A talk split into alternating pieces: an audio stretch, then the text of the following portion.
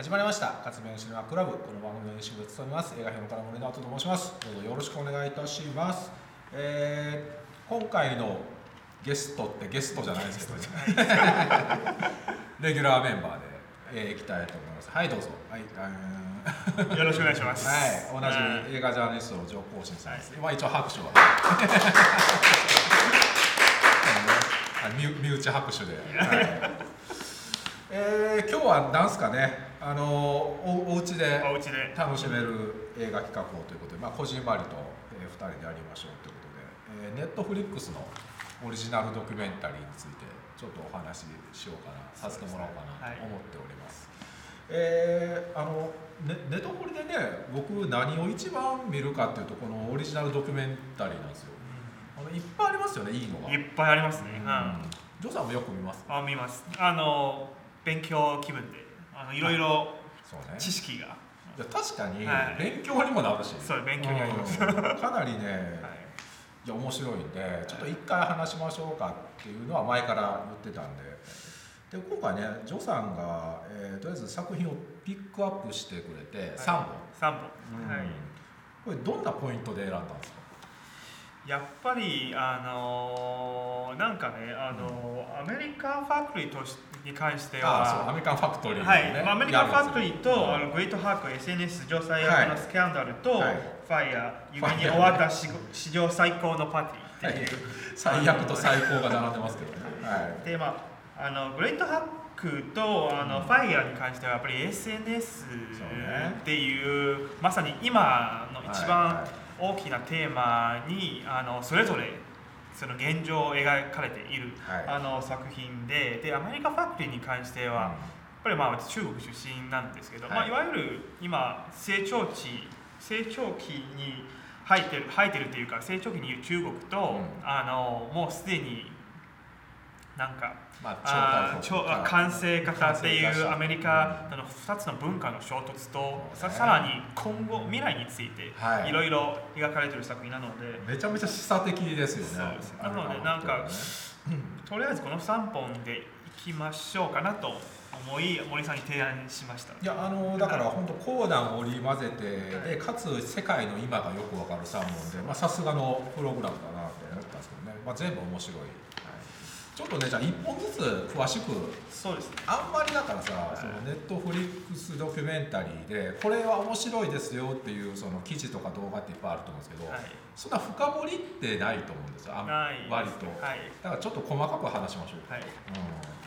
うん、まずねグレートハック SNS 史上最悪のスキャンダル。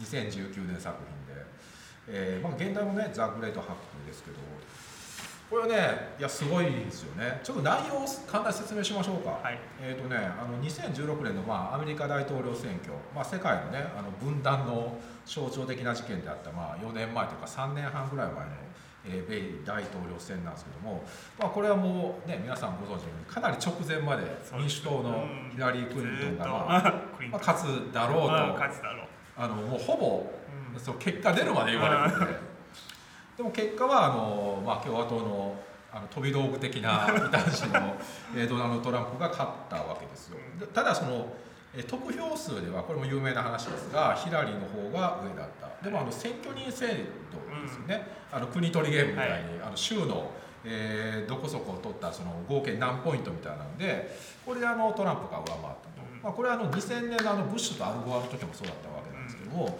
まあだから接戦というかその際どい感じがやっぱりそこにあってまあそもそもいろんな疑惑の目が、えーこの選挙には向けられていたわけなんですけども、えーでその大統領選の際にトランプ陣営に協力した、えー選挙コンサルをやっているデータ会社ケンブリッジアナリティカの内部告発の、うん。えードキュメンタリーえーでまあこの会社は、まあ、今はなくなったなくなったんですね。はい、2018年に、まあ、なくなったん早いですね。早い。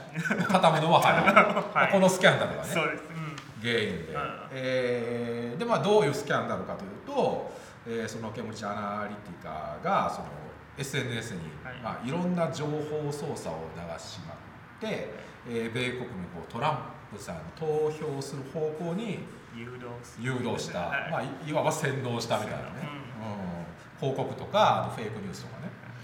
なんか説得可能者を狙うっていうことが出てきましたけど、まあ、不動票みたいなのを、えー、トランプに流すように仕向けたっていうドキュメンタリーなんですけど、はい、ジョジョさんはまずどうどうご覧になった？いやまさにあのその映画の中のセリフなんですよ、はい、石油より今データの時代ですね。あったな、はい、石油よりデータの価値の方が上回ってる上回ってるいやこれだから、はい、ずっとさその経済戦戦争、まあ、製造戦争って経済の問題っていうのはまあよく言われることです、はい、まあ真実なんですけども、うん、ずっとその石油をめぐってみたいなものが、まあ言われてたじゃん。言われてます、うん、あもうそうじゃないんだなっていうのがもうそうじゃないですね、ねデータの時代が石油をまあ上回った。うん。それがやっぱり一番大きかった。やっぱり一番大きくて特に今あのだってインターネット、まあ、いわゆる情報化社会に入ってそんなに経ってないんじゃないですか、実は経ってないんですよそんなに。そこまで変わってるのは、やっぱりまずはびっくりしてて、あとやっぱり怖い。ですね。あのやっぱりこの映画を見て一番大きな感想としてはいや自分が話した言葉本当に自分の言葉なのかっていうことですよね。はい、あのー、だから結局自分の頭で考えてるつもりなんだけども結局我々はその情報を得てそれをあの反応する形でしか思考できないでその情報がフェイクだったり誘導的なものであったらどうなるかっていうのはだから今みんなねあの 1, 億1億っていうかもう全員こあの皆がコメンテーターみたいな時代ですけどそれで本当に自分が考えてるのかって考えた時それは他人事ではないです。割と冷静派って思うんですけどでもその冷静派でさえ多分あの作られたものかもしれないっていう恐怖ですよ。それね僕も本当そうで 割とそのなんですよタイプとしては割と惑わされないぞ感を自負してる方向だと思うんですけどもうそれも怪しいなそそれももしかしたらそのデータベースに分析されてすで、にいろんな情報をあなたはこういうタイプの人ですみたいな管理されてる支配されてるっていう感じ。いやだから単純にさ、その SNS って言ったらこのまあ YouTube も SNS で、あのまあ、これを見てくれた人がいたらその関連付けでさ次のおすすめ動画が関連動画が回ってくるとかあるじゃん。はい、でまあネットフリックスでも結局ねそうですね。その好みのを見てたら じゃあこれはっていうふうな、要するに個人データをこう自分でこう喜んでばらまいてる状態にあってそれに合ったものをこう与えられてる情報与えられるわけでですよね情報、うん、これもすでに情報操作が始まってるということできますもんね。もう、しかも人工知能のあの進化は人間より早いはるかに早いの。で早いね、はい、もうだから去年と違う世界になってるみたいなぐらいの速さだね、そこはやっぱりねあの私一番、まあ、痛感してるかっていうかああれなんですけどなんか、インターネットの発展のスピードがやっぱり人間自身の発展のスピードと、あんまりにも差が大きすぎて、人がついていけないんですよ。だから騙されるっていう 騙されているあれなんですけど そうなっている感じですよね、もう SF の世界に入ってますよね。だからその人工知能的な方が人間の先を引く世界っていうのはすげえなと思うだからそのなんかデジタルメディアの教授が出てきてまあ、この映画の問題提起としてかなりもう確信だと思うんですけども SNS っていうのはまあ初めはつながる社会を夢見たところがそれが転倒してむしろ分断を世界の分断を煽る方向に作用働いてしまったと。だからさその、まあ、一番ざっくり言うと本当人間っていうのが何て言うんでしょうね。まあ愛と平和向きにはあんまりできてないっていうか。結局そのつながる可能性が逆転しちゃうんですよねうん、ヘイトの方が強くなっちゃうという思いましたね。でね 結構さそのいろんなポイントがあってあのケンブリッジ・アナリティカって本社イギリス。なんですよ。でイギリスとアメリカに事務所があるだから、まあ、あの映画の中でも語られるんですけどあのブレグジットねイギリスの EU 離脱の国民投票にもそうですね。関わって関わってめっちゃ怖いよ。怖いですよ。これゾッとするそれでブレグジットはトランプのための実験だみたいな、ね、二大事件を全部裏 事情があるっていう。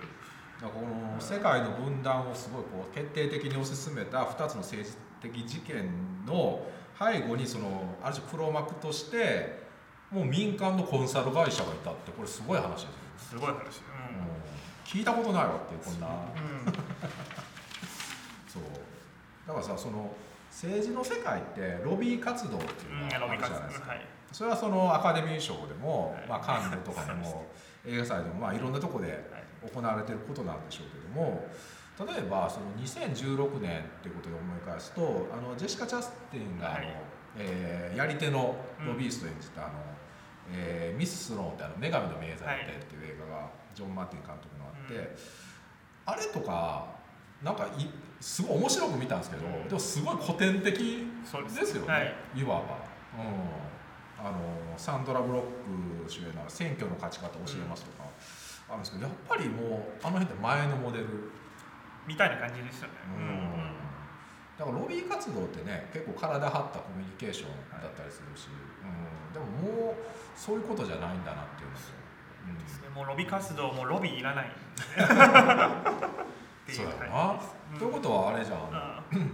アカデミー賞とかもさロビー活動じゃなくなるかも。ね可能性は高いし、うん。だだって今あのアカデミー賞、まあ、前回吉野さんが来た時もいろいろ説明したんですけど、はい。あのどんどん海外のメンバーも増えているので、ね。もううん。もうロビーってできないんですよ。全世界にいるので。そうだよね。あまさにもうデータに行くんです。データに行くよな、はい。だからロビー活動のロビーも消えてしまうっていうさそのすごい。だからどこれねだからそのもっとなんかねいろいろモヤモヤすることがいっぱいやっぱりあってそのけん、えーこの映画のそのまあ内部告発者っていうのがまあ2人出てくるんではいそうです、あのケンブリッジ・アナリティカの。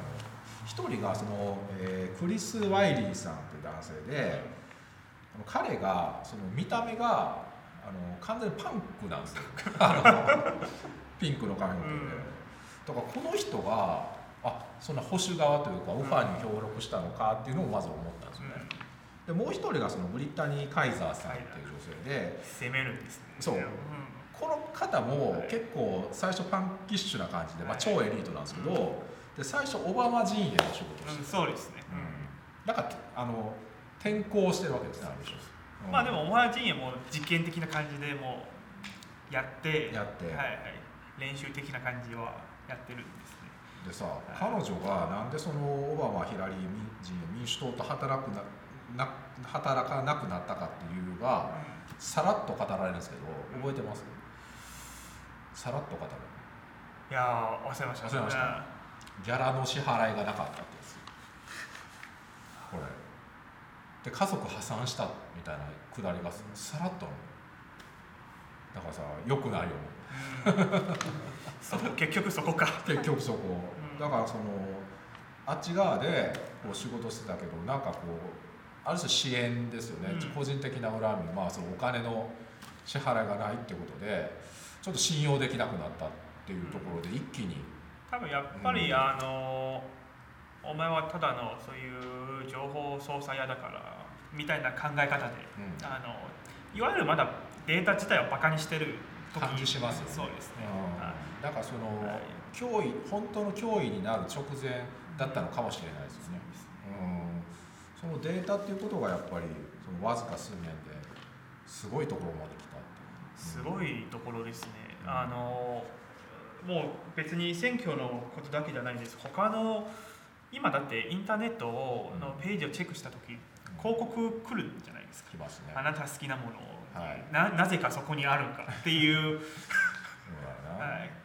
それもすでに分析されていて、うん。まあ、あのあれはビジネスとして使われていますし、それのもう一つあのよくあの去年中国で成功した、うん。あのケースがあってはいあれはあの中国もあの Facebook と同じく、まあ、規模でかいあの全世界ではないんですけど、うん。アリババっていうあの総合 IT 会社があって、はい。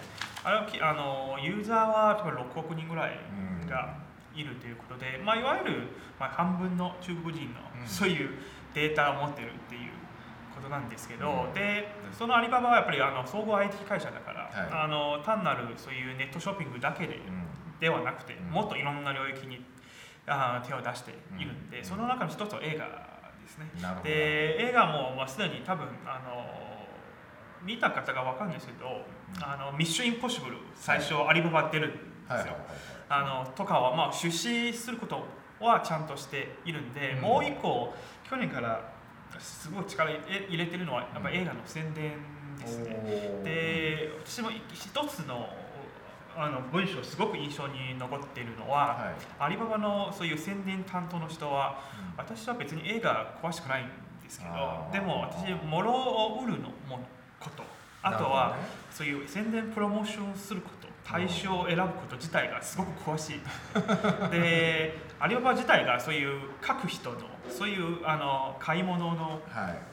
あのものによって買い物の傾向が分析できるシステムがあるからそれを利用して映画を宣伝することですね。どね。でそこで去年すごいのは、うん。あのグリーンブックとはいはい。存在のない子供たち2本、いわゆるアート映画がはい中国国内で大ヒットしたっていうことですね。特にその存在のない子供たちがな何億円やったあの日本円になると70億弱ですね。まああのこれもあの他の国の人に聞いたらもうびっくりところじゃない。最初聞いた時 本当にびっくりしたもん。ででもそれをちゃんとそういうすデータ管理でいろんなそういう許容のある人に発信するっていう宣伝のやり方がやっぱりすごいなっていう。もう今後なんか階級会社の規模とかも関係なくこういうことになりますよ、はい。いやだからさいけるんですね。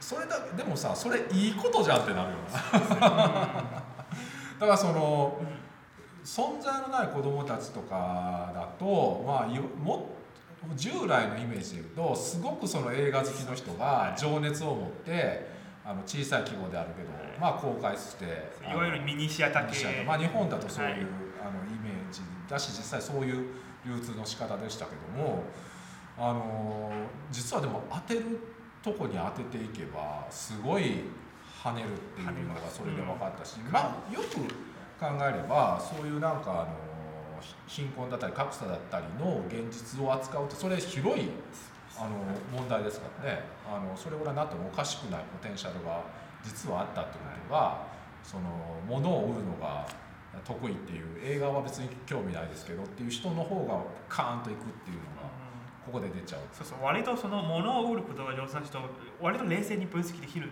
ですね。映画詳しくないから。そうなんよね、あ愛が邪魔しないといううん。これだからさ何にせよよしあしよ。なんか怖いな。全てデータでもうあなたの次の何をやるかともう決めたみたいな感じいや怖いね。やっぱりそう考えるとな。で怖いので。あのしかもまあまさにこの映画の中で選挙まで手を手を出したのがあれなんですけどあのいわゆる国の最上部を変える力をあのね。ザッカーバーガー持ってるっていう、いやザッカーバーグね。ザッカーバーグ出てくるんですよね、はい、裁判のシーンが。そう。あれもだから結局そうだよね。もう象徴的な人物ですよね、フェイスブックもまあその誘導に完全に使われた。彼自身はその辺どうどういう感じなんですかね。この映画だとそこまでは分かんないですよあそこまで描かれてないんですね、うん。であの他のいろんなあのレビューをチェックしたらそこに描かれてないことにすごく不満を持ってる人も多いですね。るわかるわかなんか Facebook 一体どうやって人の、まあ、そういうデータ分析するか、うん。あとザックバーグの、まあ、そういう裏に何があるのかその辺はほぼ描かれてないじゃないでするか。あのそれ分かるわ。なんかそういう Facebook への忖度みたいな、うん。そういうあの感想も出てきましたし。ああそうね、はい。うん、あそこもうちょっと突っ込めたらさらに面白くなりますよね。面白くなる。うん。まあできないのかもしれないけど。ただザッカーバーグ自身がさあの、まあ、ソーシャルネットワーク。ネットワークで その、あれもね、まあ、そのやや風刺的に描いてるわけですけども、彼の。うん、だからどうどういう彼自身がそのなん。かね意識が変わっていったのかよくわかんないただこうそのある種可能性だったものがやっぱり拡大化していくと、まあ、恐ろしい武器にもなるっていう。そうでも、うんおそらく彼自身ももう全全然私の妄想話なんですけど、なん。かのなんかこのなんか10年か10 15年あたりでこんなに世の中の人のデータを全部手に入れたこと自体が、あのあんなに利用される利用することができるのも想像してないかもしれない。多分、うん。あの僕もそう思います、うん。あの 結局ね。はい。あのここまで大層なことになるとはっていうことですよね、あとやっぱりそのフェイスブックっていうのがあれ全部あのなんだ本当に本名で、あの実プロフィールのみっていうのが完全にねあのそれでもう全部心理プロファイルみたいなものが揃っちゃったっていうのは。それはやっぱり Facebook と Twitter の一つの違いかもしれない。う。ん。Facebook はいわゆる自分を出すっていう感じででだってあの学校の、まあ、プロフィール書くんじゃない？学校と仕事で。もう完全にあなたはもう 知られる？身分？身分証を出す？身分証明書。そうそうマイナンバー以上の身分証明書ですよ本当に、はいはい。うん多分あの登録する人は別にあの、まあ、遊び気分で自分のものを、うん。あのいわゆるシェアしたいというか、うん。あのももっと多くの人に注目されたいでそれはまあファイアに共通するそうそうそうそうんですけどではまあまた後後ほど話しますけど、まあ、そういう感じでいろいろ発信しれしているんですけど、うん。でもいつの間にか自分が利用される側になっているのであの多分あのもう一つ大きなのは、まあ、やっぱり中私中国出身なので、うん。いわゆる結構情報かあのそういう個人情報うもう完全に最初から、まあ、あの監視されてるというかあのいろいろ厳しくされているので、うん。あのもう私の考えとしては別にあのもういいんですよ。使ってください。っていう もう最初から妥協していて、でだって反抗してもそんなに変わらないし、うん。あさらにもう一個あるのは別にはい。私有名人じゃないから使っていいんですよ、って思うあのあ考え多分ほとんどの人そう思うかもしれないじゃあ適性あんじゃんそもそもそうそう。そうそうそれは対象ですよまさに使われるんですね。それで聞きたかったのははい。例えばその中国って今社会主義社会主義市場経済っていうあのあ政治的スタンスでしょ？はい。経済的スタンスあのアリババとかっていうああいうビッグデータを持ってる会社とその、えーいわゆる政府の関係ってどういう感じなの？絶対何かつながってると あのだってそうじゃないと今アリババアリペイとか持ってるんじゃないですか、はいはいはい。アリペイとはまあ日本のそういう ID とか、うん。あんまいわゆる日本の QR コードの支払いとはまた違うやろね完全に銀行関わってないんですよ。はいはいはいはいはい。そこはやっぱり一一番大きな違いで、でアリババあのジェイク・マーさん、一つはいなんかすごく野望的な言葉を話したんです。よ、え今後我々アリババの資金え。うん資金総額はうん世界のベスト10に入れる ぐらいいったんですね。で、じゃあ逆に考えれば国から見ると恐ろしい存在じゃないですか。そうそうそうそうはいそう。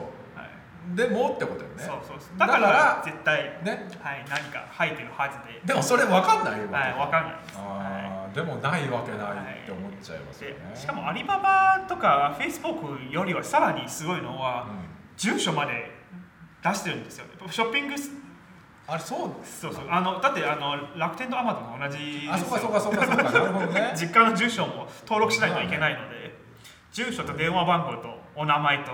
あー。いやだからさ、そういう意味で言うと SNS っていうのはある種民主化だと思ったんだけども、うん。民主化のツールだと思ったら実はすごくそのジョージ・オーウェル的な 1984年的なビッグデータのあの、ね、管理社会だったっていうもう本当なんかフィクションみたいなねディストピアみたいな話になってくるっていうのがドキュメンタリーで示されるっていう恐ろしいことになってます。恐ろしいですうん。ねだってもうクレジットカードも登録しないといけないでしょ。こういうショッピングまあ、どんどんだからそのうん。日本まだねあの現金主義キャッシュっていうのがあるけど、まあこれからどんどん進むわけじゃないですかキャッシュレスキャッシュレス進んうん。私も割とキャッシュレス派なんでしょうね。はいはい。うん。便利だから。どっちかというと、うん。うんでもそのさこれあとアメリカンファクトリーの話とも関わってくると思うんですけど、結構その中国モデルっていうのが強くなるかもね、強くなるとう。ん、それはあのこれよしあし別ですけど強くなる必然がどっかありますよね、うん、社会主義市場経済とかね、うん、だからさその結局もうちょっと話大げさにすれば、SNS のその破綻ってやっぱりその民主主義の限界と破綻っていうこととすごく関わって関わっています。ね。あのそれは、まあ、例えばそのコロナ騒ぎっていうことともすごく関わってるんだけども、結局その人間ほっといたらあの割と、えー秩序ではなくってことだよね。あの悪い方にも行くよっていうのが割とこういう SNS であの露呈しちゃってるっていう恐ろしい一面側面ありますよそうそれもまたあのファイアとつながっていてで、うん。SNS 見えない世界だからね。あの全部仮想できるのでそね。そこはやっぱりよく誤解されてるっていうことがよすごく多くて。だからよくあの言われるのはやっぱり SNS が描かれてる世界と目が見える世界って完全に違うっていう、うんあの感想がうんよく聞いてるので、うん。それはやっぱりね SNS 力が改めてすごいなってって思いつつで今のやっぱり人々をちゃんと思考考える力を持っていない方が多いなと改めて思いました。自戒を込めてですね。はい。あとさそのトランプとあのな仲いいブラジルの大統領いるじゃないですか。ボルソナロ。あはい。あのこともちょっと語られてたよ、うん。あの2018年にまあすごいボルソナロがまさかまあ本当トランプみたいに、うん。まさかこの人がっていう人が大統領になってそれがあのブラジル消えゆく民主主義っていう別のネットフレックスのドキュメンタリーで、これも素晴らしい力作なんですけども、そこでねまとめられてるんですけどあのこれもね結局これ関わってた、うん。なんか結局怖いようん怖い全部つながってるんですよ、でもメカニズムとしては一緒だからうん一緒ですだからねそのデータとそうね情報。すごいよだからそのシシータさんがあの、まあ、いわゆるこういう SNS 系とか、まあ、情報社会もっと法律で新しい法律を作らないといけないっていう、まあ、方向に提案したんじゃないですか。でもさその基本的にさ SNS に対する法律ってアレルギーあるよね。やっぱりそういうもんじゃないだろうっていうのが初心としてあるから。うん。うんそれもねやっぱりあの今までの考え方が硬すぎたせいかっていう感じでですよね。あのそこはやっぱり中国一番いいのは、うん。今までの考え方はもうとっくに捨てたのであのスピード感があるっていう感じかもしれない。なるほどな。スピードアップうん。あれちなみにだけどあのウィーナー懲りない男の選挙坊主って見てます？あ見てます。あ見てます これねあのこれは劇場公開日本でもされたやつなんですけども、まあ、アンソニー・ウィーナーあの民主党のすごい優秀なう若手候補がいてで奥さんがねヒラリー・クリントンのすごい右腕として活躍されたのがそのまあウィーナーさんが、まあ、あのツイッターに卑猥な画像を投稿したりこうエロトークしたりするのが趣味でそれがバレたってバレてバレて政治生命が一気に断たれたっていうねあの笑い事でもないんですけどこれもだからその SNS のあのこ怖さとして一つあって。極端ですね。黒と白しかないそうそうそうそうそう。はいだからそれまでめっちゃ善玉だったんですよ。アンソニー・ウィーナーって。いやもう本当ねうん。善玉だったのが急にもうなん何やねんお前クズクズ扱い。うん。一晩で。一晩でそこはやっぱり SNS の時代に入ったからよく起こること。めっちゃ怒る。それは芸能の世界でもねよく起こってるし、まあ、皆さんいろんな方がこう、はいはい。脳内。顔が出てくると思うんですけども、これもね前なかったもんね。この白黒あの,、うん。あのオセロみたいにこうんう。くるっとひとい一晩で変わるっていうのも、うん。すぐ罪人扱いで、罪人。うん。でもさそのい一方で思うのはなんかねその要は、えーなんでじゃあ自分のそのへええーエロ画像を上げんねんとかっていうのもあるじゃないですか。その立場の人が、うん。だからそのけ軽薄さとか浅はかさみたいなものがねその政治的社会的な重さとか深刻さとねこうガチッと直結する。まあ白白どころよね、うん。それも。ここれもね本当ここ SNS 時代以降の特徴で。だからどっちかっていうとその、えっと、軽薄さとか浅はかさっていうのは割と現代を読む読み解く上のキーワードになると思うんですよ。なるんですようん、でファイヤーに行きましょうかっていうファイ話なんですけど。いやーファイヤー。ファイヤー。笑ったんですよねあ笑った？笑いましたね笑うか。あこれねあのファイヤー夢に終わった史上最高のパーティー。これ2000これも2019年頭かな？2019年頭の方だったと思これは実はねあの僕一押しでちょっと話してる中で、うん。じゃあファイヤー見てますみたいなことを言って まああのひどい内容なんですよでも私結構ファイヤーがまさに今の時代に一番ぴったりな作品ですよ。そう。だから10年後見ると多分面白さ半減かもいやそうなんだよ、はいそう。こうん。れね 生もの。生もの。ねっていう意味では、ファイヤーすごく素晴らしく素晴らしくて。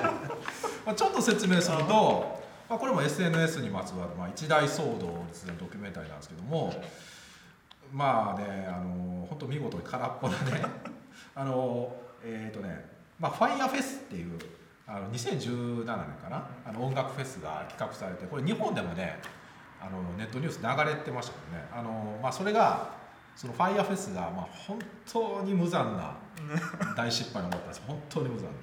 でその大失敗の過程を追ったドキュメンタリーであの Hulu の方でもねあのファイヤーフェスのことを描いたドキュメンタリーがあるんだけど、日本でちょっと見見れないので、あのそっち見てないんですけども、えーまあ、本当その見事に空っぽで現代の空虚そのもの、うん。あの主人公がね、えー、ビリー。はビリーさんという、うん。まあまあ、起業家、はい。若い起業家の白人男性なんですけど、まあ、それなりにうまく世を渡ってきたのか、えーまあそれまではね別にまああの調子よく来てたんですけど、えーその彼がまあカリブ海のあのバハマですよね。そのなんか島を借り切って、まあ、めっちゃこうゴージャスでラグジュアリーなこう 音楽フェスをまあやりましょうと、まあ、夢の企画を立てたと。で、えーさあ動き出しました。で彼のね、えー相方みたいなんで、まあ、一人のセレブが、まあ、つくわけですよ。ジャルールさんという方で。これはまあヒップホップの大物ラッパーなわけですけど、まあ、ワイルドスピードのね一作目とかに俳優として出てたりするんですけど、そうそうそう、まあ、このジャルールさんもなんかあの税金払ってなくて捕まったりとか、なんかやっぱりもうにプーンと匂う、アウトロー的な。アウトロ的なね、あの類は友を呼ぶ感がまず漂ってるんですけども、まあでもセレブなんで、まあ、ビリーとそのジャルールさんでじゃあ、えーファイアフェスやりましょうと。でビリーさんはまず何をしたかというと宣伝活動、えーバハマの島にまあ女性モデルをこういっぱい連れて行って、まあ、夢のようなこうリゾートのまあイメージ映像ってことですよね、まあ、それを、えーインフルエンサーの皆さん花から契約する形でインスタとかでガンガン流して、うん、でチケットガンガン売れたんですよ。ガンガン何も何もない。めっちゃそう。あの そのイメージだけで。はいガンガン夢を売るような感覚でね。でもその会場が島なんですよね。だからインフラもろくに整ってない、ちょっとないです。うん。でそっちの準備が全然追いついてない。っていうのでまあ大失敗に終わる話なんですけど。ねでもやっぱり島だから神秘感があってみんな信じやすいかもしれないそうだね、うん、バハマバハマ。だしなんかそのここではないどこか感がすごいあって、うん、ただまあ蓋を開けたら本当ひどかったの、ひどいですね。うん、なんかさあのうちのね菊池陽介さんがあのファイヤー見ててなんか3回ぐらい見た。3回見ましたね。はい。なんかその自分でイベントを企画するしたりする立場だから、まあ、その次回の意味を込めてなのかイベントその前にこれを見るみたいなことをおっしゃってたんですけどまあね怖いよね。そうですね。イベントを主催すること自体がものすごく複雑なことで。本当はね、はいはい。そう、うん、まあごよくねあのジョさんもご存知だと思うんですけど、あのこういう脳内でできることではないんですよ、はい、いやだからさ、い。僕その何むしろさその大失敗はまあニュースとしては知ってたから、大失敗より怖いなと思ったのがあの途中までうまくいってたことの方が怖いなと思っうんうん。た、だってあの騙されてたわけでしょ要は、うん結局詐欺罪で捕まってるわけだからビリーさんって、うしかも平気で 騙すんですよ。あのビリーさんが。普通に平気で。ん、あそうそうそうそう。本気そう本気なの？本気ですよ。あのそそこですね。そうそう。あの詐欺罪で捕まってんだけどビリーさん本気なのねあれ、はいそのぼやっとした夢のビジョンは、をなぜか知らんけどガチガチに持っててそのイメージだけを、まあ、イメージをねそのイメージだけを叶えるためには一応全力をあの投入してるんだけどもその肝心のねあのもろもろ手続きを全くこうやらないっていうね、うん、途中までねうまくだからその、えー菊池さんがその、えーマネーショート華麗なる大逆転っていうあ、のアダム・マッケイのあのこれはあのちょっと放題があのミスリードなんですけどあのザ・ビッグショットっていうねうん。現代あのでかい空振りっていう意味ですけども、えーサブプライムローンからリーマンショックを題材にしたねあの金の競争機があってそのマネーショートうん。とすごく重なるとおっしゃっててそれよくわかる。なぜかというと、えー要するにバブルと同じ構造だから、そのイイメージだけ、えーこう出す実体がないまま。でそのイメージだけで株価がどんどん膨れ上がって実体がバレた途端ははじける、はいうん、同じことですよね。うんもう神様みたいなお前らバカだなっていう感じでやってるんですよ。そうそうだからそのある種万能感みたいなところで、でもみんなそんな乗るんだね。そうそうそこは一番大きなテーマですね。でさらにやっぱやっぱり一番今 SNS の時代になると、うん一人一人で個人個うん。個があの有名人になりやすくなっている時代だから、逆になんか、まあでもさっき森さんおっしゃったように、誰でもコメントできますしもしかしたらそのコメントであの人生変われるかもしれない。ね。っていううん。最近のネットフリックスドラマのフォロワー数もそこについて描かれていますので、い、わゆるまあチャンスがたくさんあるんですよ。そうね。民主的なチャンス。民主的なチャンスが。うん。でもそれは利用されてそう。いう結果になるのはこの映画ですね。でその利用した方も、はい。あの結局浅はかで終わるっていうそのこういうもう点と反転に次ぐ反転っていう感じですよねだからそのさっきグレートハックの時はその SNS の、まあ、まさに感染力ってことだと思うんですけどもそれを駆動させてるのがまあデータだとしたらファイヤーはデータですらないですよね。もうイメージ、イメージで。もう本当だからインスタだったっていうのが、あの象徴的で。もう本当あのイメージをだけでここまででもいけんのよみたいな。ねそこすごいよ、あのやっぱり結構いろんな領域のこと変わ変えたんですね。あのまさに映画批評まで、実はそうなっているんですよ。やそこですよ、はいはい。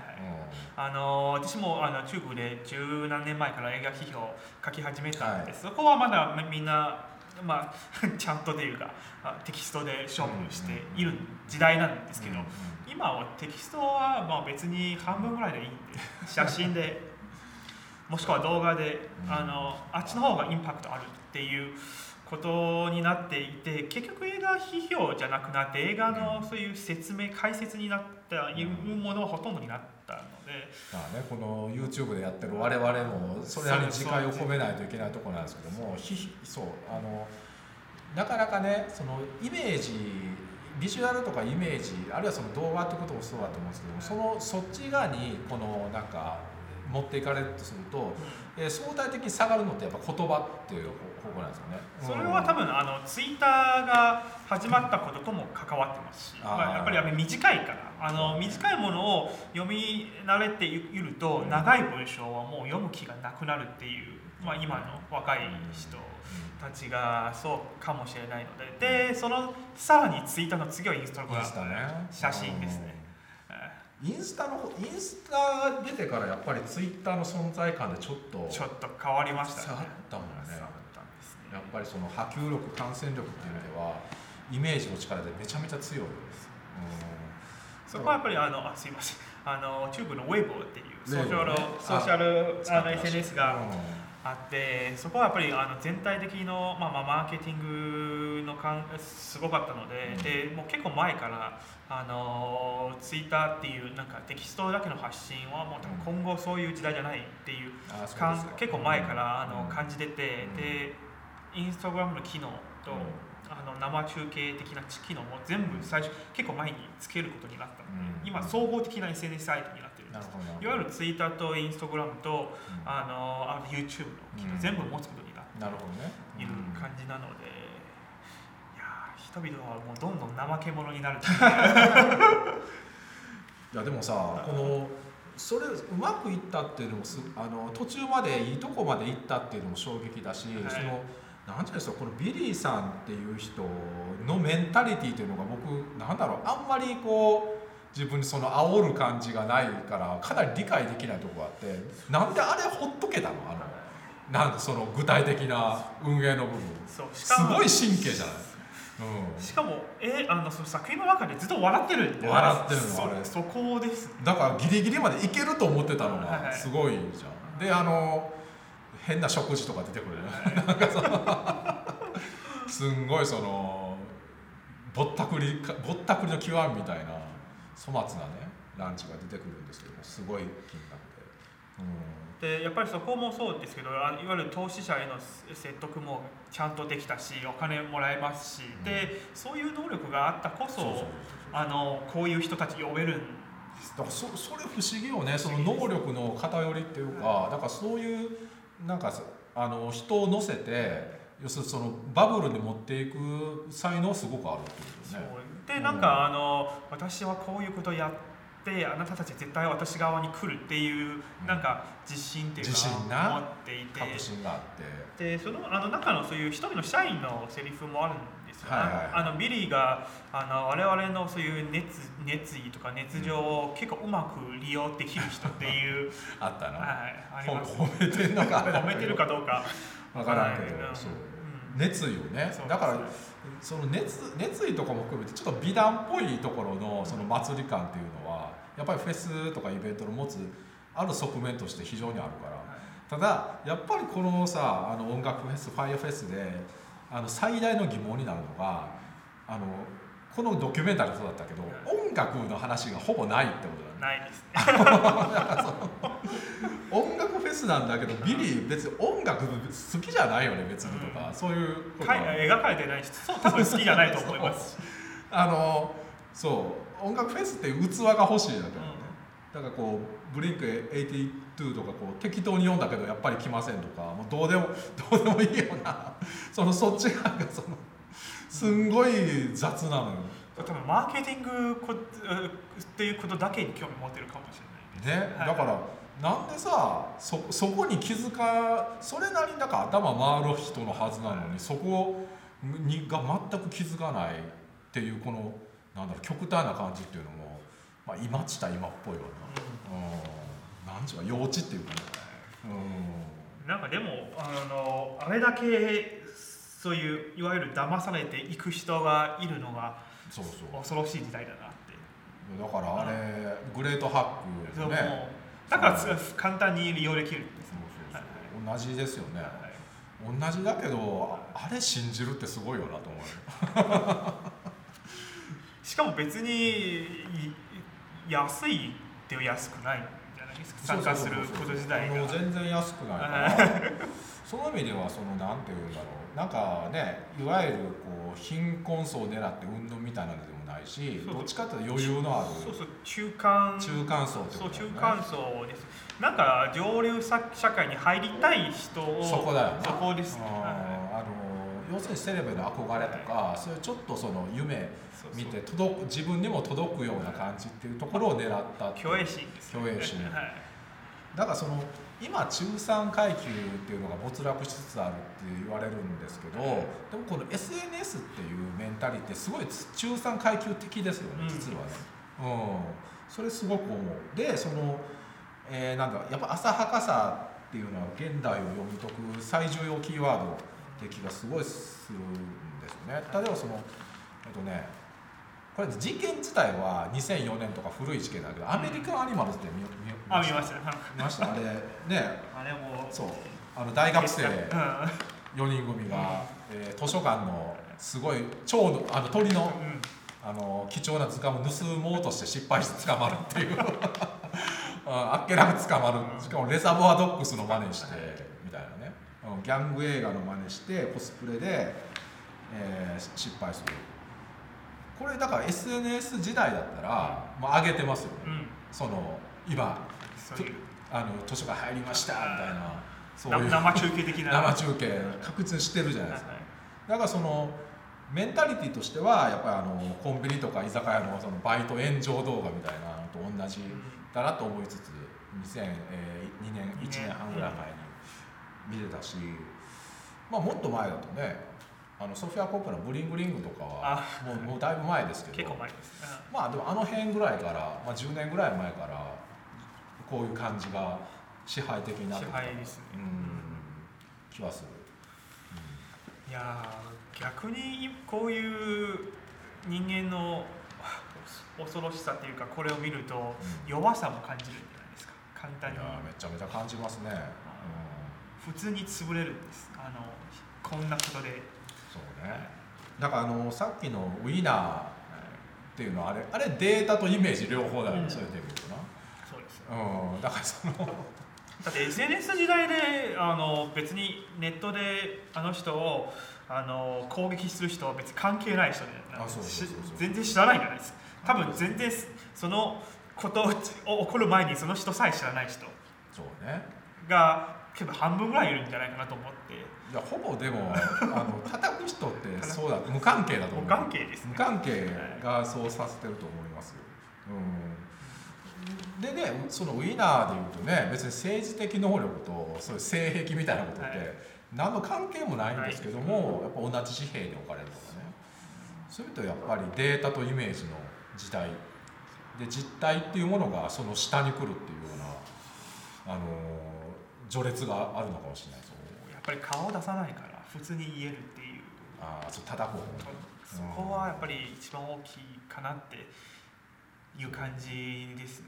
それってにすごくその日本だと日本的って言われるんですけども中国だとどうなんですか？いや同じですよ。同じですよね結局。結局人間のね。人間のね。闇ですね。闇ですよね。はいはい。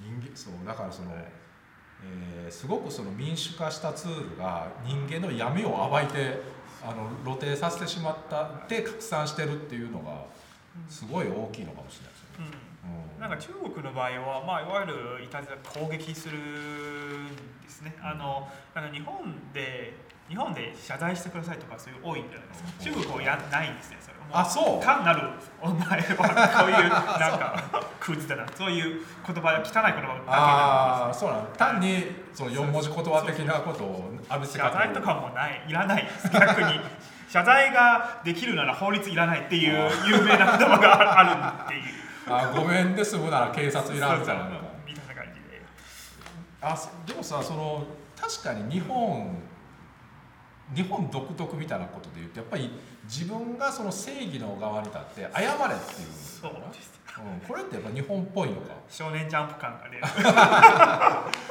っぱ勝利勝利。友情なんだったっけ、うん。なんかでも結局形でしょ？謝罪自体こということ自体も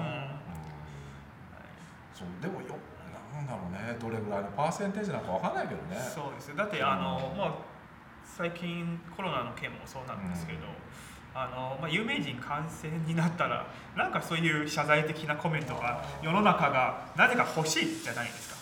あれもよくわかんないよよねくわかんだってだってあの、まあ、有名人もいわゆる一般の人なんで、うん。あのコロナ感染されたこと自体も別に罪ではないいやもちろんですよ。むしろだってね そうそう被害者。被害者ですから。ででそもそも知らない人になぜ謝罪するかということ自体がもうおかしいです。だからあの、先手打って謝罪したりもしてるわけで、はいかかってしまいましたすみませんみたいなのがだからその映画の自粛騒ぎとかと、まあ、メンタルは同じですね。はい。うそれはやっぱり SNS の時代に入ったからさらにこういう傾向が強くなってんきたので。ででも逆にこういう時代が続くことになると今後どうなるか私は逆に興味津々ですね。確かにね。あのあ人々が飽きた時はどういう次はどういうステップになるのか。確かにね、はい。うん。難しいね。いやでね、まあ、もう一本なんですけど「アメリカンファクトリー」これも2019年。これはねまあいあの一点立派なドキュメンタリーで。いやー傑作ですね。はい、あの今年のアカデミー賞長編ドキュメンタリー賞受賞作品で、あの僕ねこれそうネットフリックスのドキュメンタリーいろいろ見るんですけど割とそのコーナンあるって言ったじゃないですか。あはい。であの個人的にはナンを好むんで。あの気楽に見れるものをこうちょっとねあの流し見の感覚で見ることが多いんですけどもだからねこれちょっとねあの置いてたんですよ。うん。最近まで。ちょちょっと前見たの。あの赤あのオスカー。だから前吉弘さんと話したまだ見てなかった。一人だけ。で制作はあのねあのオバマ夫妻が設立した会社。あの映画好きのオバマ夫妻が。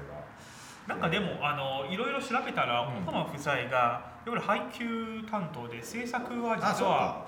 なんか入ってないらしい。あそうなんだ、はい配給だけか、ハ配給。イヤーブランドプロダクションズは、はいはい。うん。そうそうなるほど。あそうなんですね、うん。でもまああれか。まあそれ関わってるっていう。関わってるってことね、はい。あのオバマ夫そうオバマ夫妻がねオバマ夫妻最初にあのデートで見た映画とかってご存知ですか？いや知らないです。ドゥ教えてください。ドゥザライトシング ちなみにあのハイヤーグラウンドってあれねこれ多分スティービー・ワンダーの曲があるんですけども、はい。レッチリとかがカバーしてる。まあそれが元ネタってことでいいと思うんですけどまあそういうねそのオバマ的な精神がこう裏支えとしてアメリカンファクトにあるっていうのは、まあ、意外に割れあのグレートハックとかとこう並べるのちょっと重要かなと思いつつなんですが、まあ、内容はねあのまあ、えー米中融合は可能か。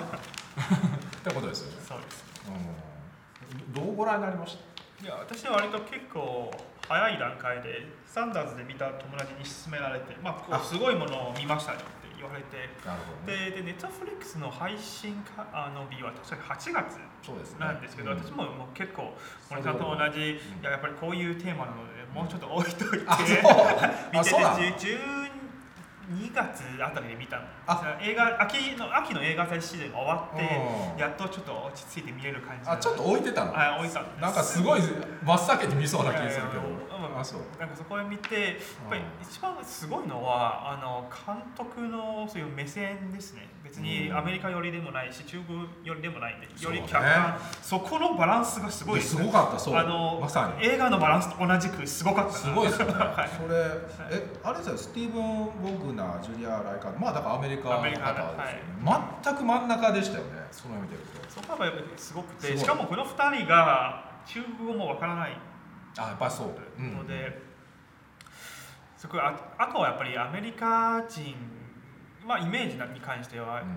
き結構基本的にアメリカ視線で描くものがやっぱり多いので,、多いでいわゆるライバルっていうの中国にはい対する敵視が今どんどん強くなっている時代でもある代でもまさにトランプ時代のあれとしてね。こういう作品ができたのはやっぱり、うん。あのまあ、中国人としてもすごく、まあ嬉しいしもっとなんか、あのちゃんとししてあのこの世界を見るっていう作品がここになんかあるみたいな感じですね。別に答えもないんですねこの作品自体が。あのむしろ恐ろしい質問ばかりぶつけられるようなドキュメンタリー。だからさそのさっきのあのグレートハックとかの情報操作っていう意味で言うと、うん。このなんかやっぱりニュートラルな視点に立つってものすごい重要だなっていうのがアメリカンファクトを見ると思わされますよね。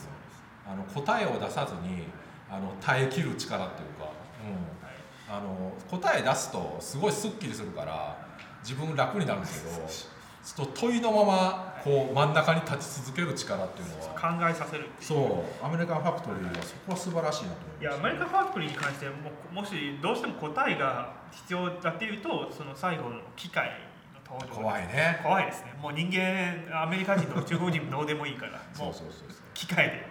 あれこあれ答えだとしたらもう みんな死ねってことだ。うわねもう労働力はこれですっていうもうそのまあ AI が仕事を潰すみたいな話にも似てるような感じなんですけど、なんか一つの記事読んだんですけどなんか10年後にこういうまあ機械の普及とか 5G の普及によりますと3億人3億人以上は新しい仕事に探さないといけないっていう時代になるっていう。結構だから2030年ぐらいめどに、まあ、あの入江さんの AI 崩壊じゃないけど AI 2030年問題的な感じでその AI 導入でその労働がどうなる一気に様変わりするっていうようなことはすごく言われてますよね。AI 崩壊見たら、ね、怖いんですよ。怖い怖い。あそうそう。いろいろねね。いろんな意見あると思いますが、はいはい。あれはわ割にそこはね本当にうん。あのリアルにやってるシミュレーションやってるとこありますよね。だからそのもうちょっと言うとねあのこの映画「風屋をえーガラスアメリカ」っていう、まあ、オハイオ州デイトンにある、まあ、自転車のガラス工場のガラス工場ですねドキュメンタリーなんですけどもともと GM ってねあのゼネラルモーターズの会社で、まあ、1回閉めちゃってで2015年かな中国企業のフーヤオが、まあ、やってきて再建すると。であのーなんですかね GM のあの前の、えー GM の会社って割と給料良かったみたいね、うん。うん。なんかそうあそうなんかってちょっと思ったんですけど、うん。うん。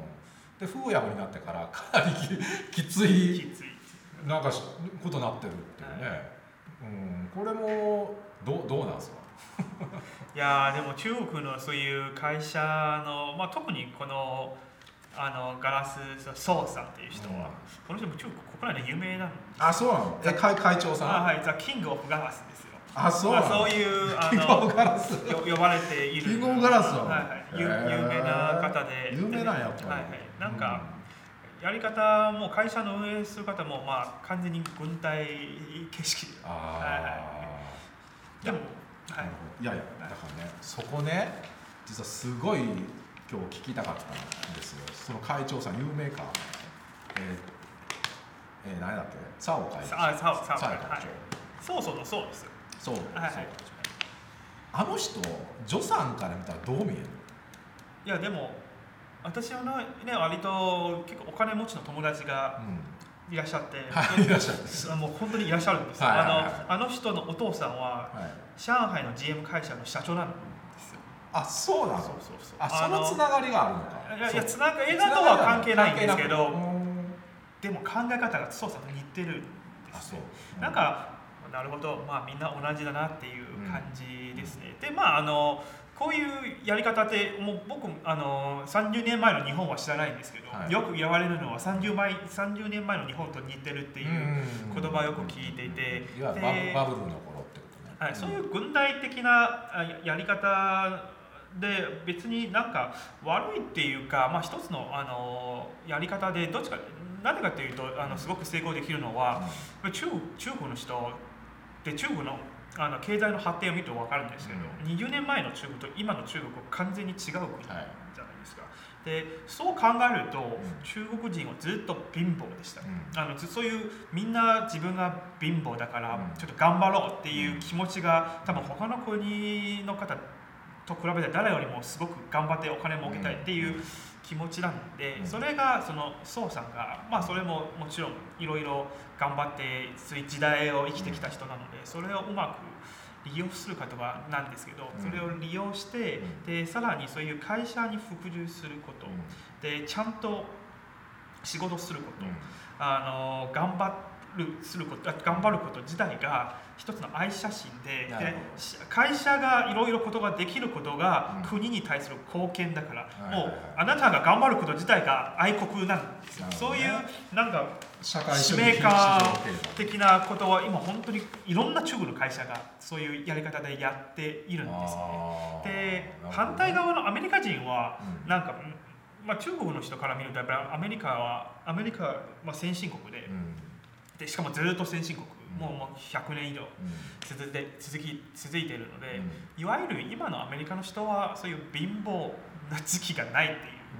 考え方なのでだからどっちがよりと頑張ることよりは人権に行くんじゃないですか。あのいわゆる自分を守るっていう立場に行って、だからあ僕同じ給料だからこういうことやればいいんじゃないっていう、まあ、いわゆるやる気がないっていうがが頑張らないっていう頑張らないではないんですけどもっと頑張らないっていう感じだからそこで衝突するんですよ絶対に。してたよね、はいはい映画の中でね、はい。そう。あのだからその衝突、まあ、異文化コミュニケーションみたいなことがあって、まあ、キャカルチャーギャップがある。前半は割とそのちょっと笑いを誘うようなところもあったりして、まあ、映画自体はねすごいストイックな作りなんですけど音楽とかもほぼ載せてないしただあのユニオンですよね。あの労働組組合の話になるともろ出るなもろに。あの中国の方はやっぱりそれはもう理解できないっていう。いやうん。中国に実は労働組合あるんですよ。ただ、ある。会社の下のある組織だけないわゆる社長が絶対的なので、はい。労働組合はまあ普通のトラブルを解決するするくらいの力しか持ってないので、いわゆるアメリカほど、まあ、まあ欧米ほど力を持ってないから、まあい意味合いがもう全然違うぐらいの話はい。だからその言ってみればそのね共産党政権の労働者を団結せよみたいなのが実はアメリカの方がメンタリティーとしてあるという、まあ、皮肉がはいあるんですけどでそれも一方でありつつでもその今あの会長さんについてのその助さんの説明がさやっぱ距離を感じながら言ってると思ったのね、はい。そのあのああいう世代の、はい。えー中国の方がわーっていうような感じで、はい。だからさその僕そのだから助さんと出会ってからいろいろお話しさせてもらう中で、やっぱりその中国の若い世代と今までのそのえー自分が持ってたあるいはその世間日本の世間が持ってる中国のパブリックイメージとのギャップうん。の強さっていうのをやっぱり意識するわけ。これであの正月に遠征さんの本とかも読んだりしたね。これでねあの1980年代生まれってパーリンホーっていうでしょ、はいはい。で90年代生まれ。これあのしあの周さんとかそうですよね、あのジジウリンホーっていうのが、はい。これ全然違うんでしょ？その前と。あ違います。それはやっぱりそのずっと話してきたことですよね、うん。その中国の社会時代あの時代の激変がすごいからどの世代に生まれたかでもう全然違う人種になっちゃうっていう考え方も。激変しすぎて。激変しすぎて価値観が全く違う、はい。そうなるとあのいわゆるあの会長さんというのは、い。ま、旧旧世代の中国人って感じなんでしょ、うん、それはだからあのパーリン法から見たらどういうのかなと思ったのよいやでもすごい人ですよ、すごいねあの世代の方はやっぱり、まあ、日本の団塊世代に似てるかなって感じであの頑張ってて、まあ、とにかくあのこの人しかも、まあ、一番実業なので不動産不動産業をすごく反対する人なんですね。ああそうなんだ、はいはい。不動産はバブルとつながってるっていう本人も何回もなるほど公ねの場でちゃんと実業をやらないと国が危ないっていう。すごいね。はいはい。すごいそれすごいな。そうそうそう、うん。そこなんででやっビぱり。リーに聞かせたい話、はいゼロから始まった人だから、うん。あのまあ、一つの目標ができたらさらにもう一つの目標行きたいっていうあのことを常に考えてて。で、まあ、だからより効率的にあの頑張ってるの代わりに、アメリカの方はいわゆる人権問題とかいろいろあって効率が悪くなるんじゃないですか、はいあの生産自体が、はいそそこはやっぱり労働組合の問題があの中国の人の中目の中には邪魔だと思う。そうだね。あの映画の中にもあるんじゃないですか、ね。クビにしたという。そう。どんどんどんどんこう。排除する。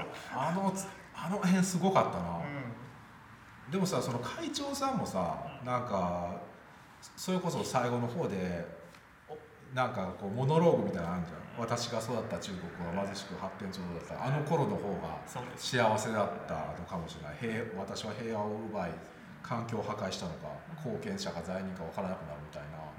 ああいうジレンマも一方で抱えてたりするのかっていう。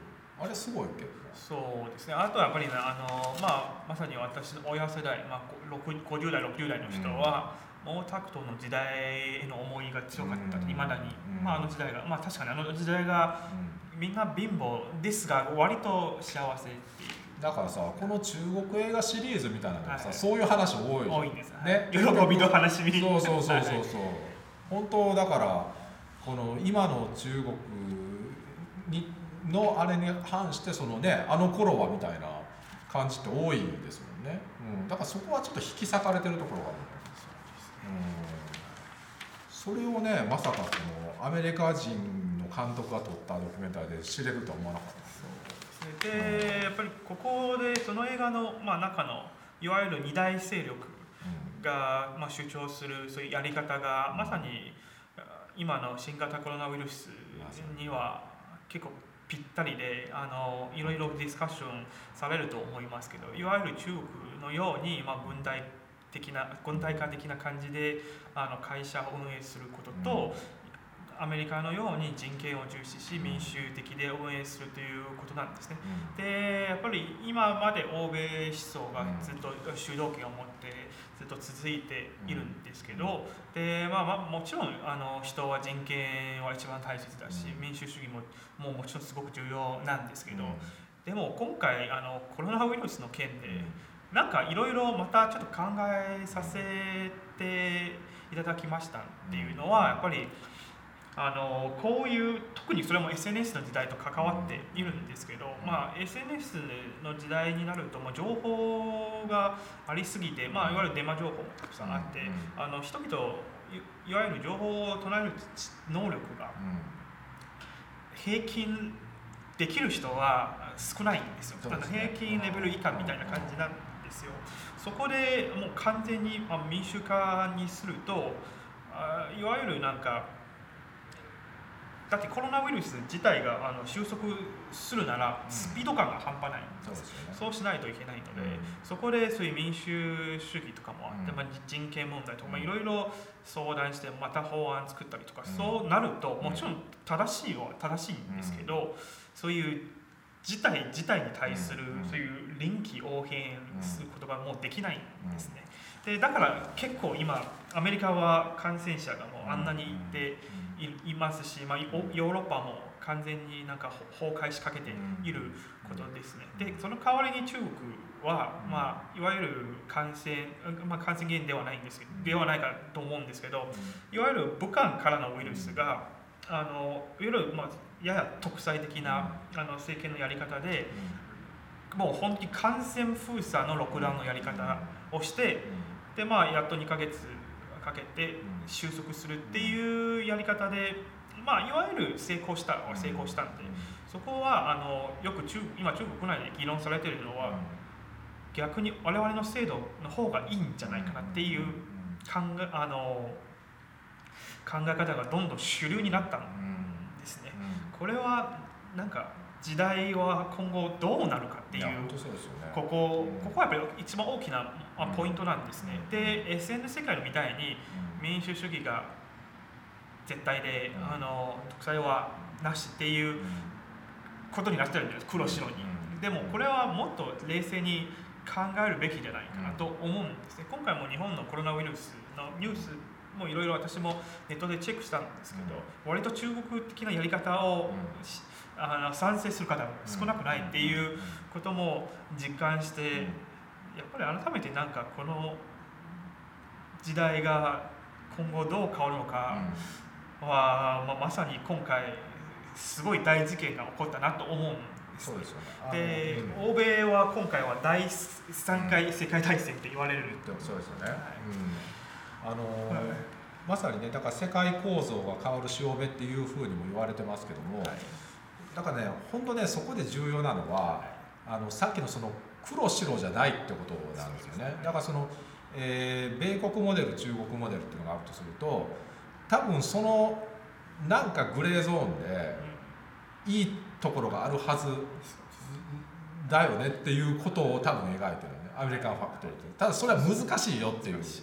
難しいんだけどあの問いとしてはこれですよね、うん、あのそれは SNS の問題ともやっぱもろ関わってくる、うん、だからそのそこの合間の中で最適解みたいなものをどう導き出すかっていうのが今多分問われてる。ってことだと思う、うん、だからその難しいよね。だから結局その左右とかでもないんだけども、うん、なんか結局そのどっちかどっちかで分かれますみたいなあのブラジル消えゆく民主主義のそういう図があったけどそれじゃあやっぱりダメなんだなってことなんですよね。だから、うん、真ん中で一番いい別の第三の道みたいなのはあるはずだよねっていうことだと思うんですよ。ね。日本なりのルートがそう。もし安倍首相が見つかったらすごい首相に歴史に残るんですね。いや本当ね、はいはい、まあ分かんないけど。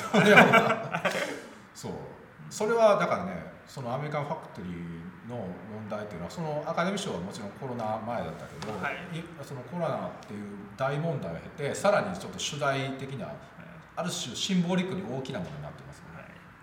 はい、うん、あのそう。どうこの中国モデル米国モデルをいい形で融合させればいいのかっていうのはすごく大きな問題になってるなと思いつつでもラストがすごいっていうね。あたラストはもう第三勢力みたいな感じ。そうあの 言ったらコロナにもびくともしない、はい。あのマシンがね、うん、登場しちゃったらさあどうするみたいな。でもさその労働これも本末転倒ですよね。結局その効率上げていくっていうのはどういうことか。でもその、えー労働力っていうものをこう切り捨てていった時には世界が沈んでいくしかないっていう結末が見えるわけじゃないですか。そこもまたバランスの問題でこの本末だから何に関してもさ全部あるよね。例えばそのコロナ騒ぎであのインドとか、まあ、中国もそうかもしれないけど、大気汚染がさ、うん。あの急激に解消されたりとか全部裏表でことって起こるじゃないですか、だからそのでもじゃあどっちがいいんだみたいな議論になるんだけど、そうじゃなくてね。うんどっちも良くて悪いんだってことなんですよ、うん。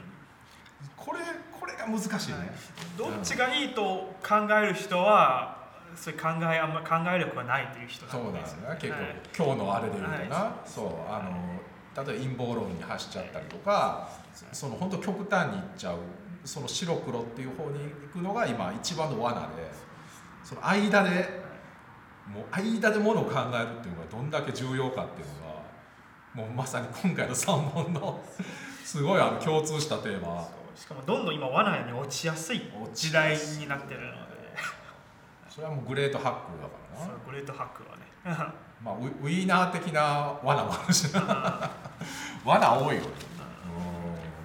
そこですね。なんかしかも人は人の闇は多分そんなに変わってないんで。で調べたらあのあの日本車がアメリカばバカ売れてる時は、うん。アメリカ人がすあの日本人を殴ったりとか殺害事件もよく起こってるってはい。まさに今の中国と同じなんですよ。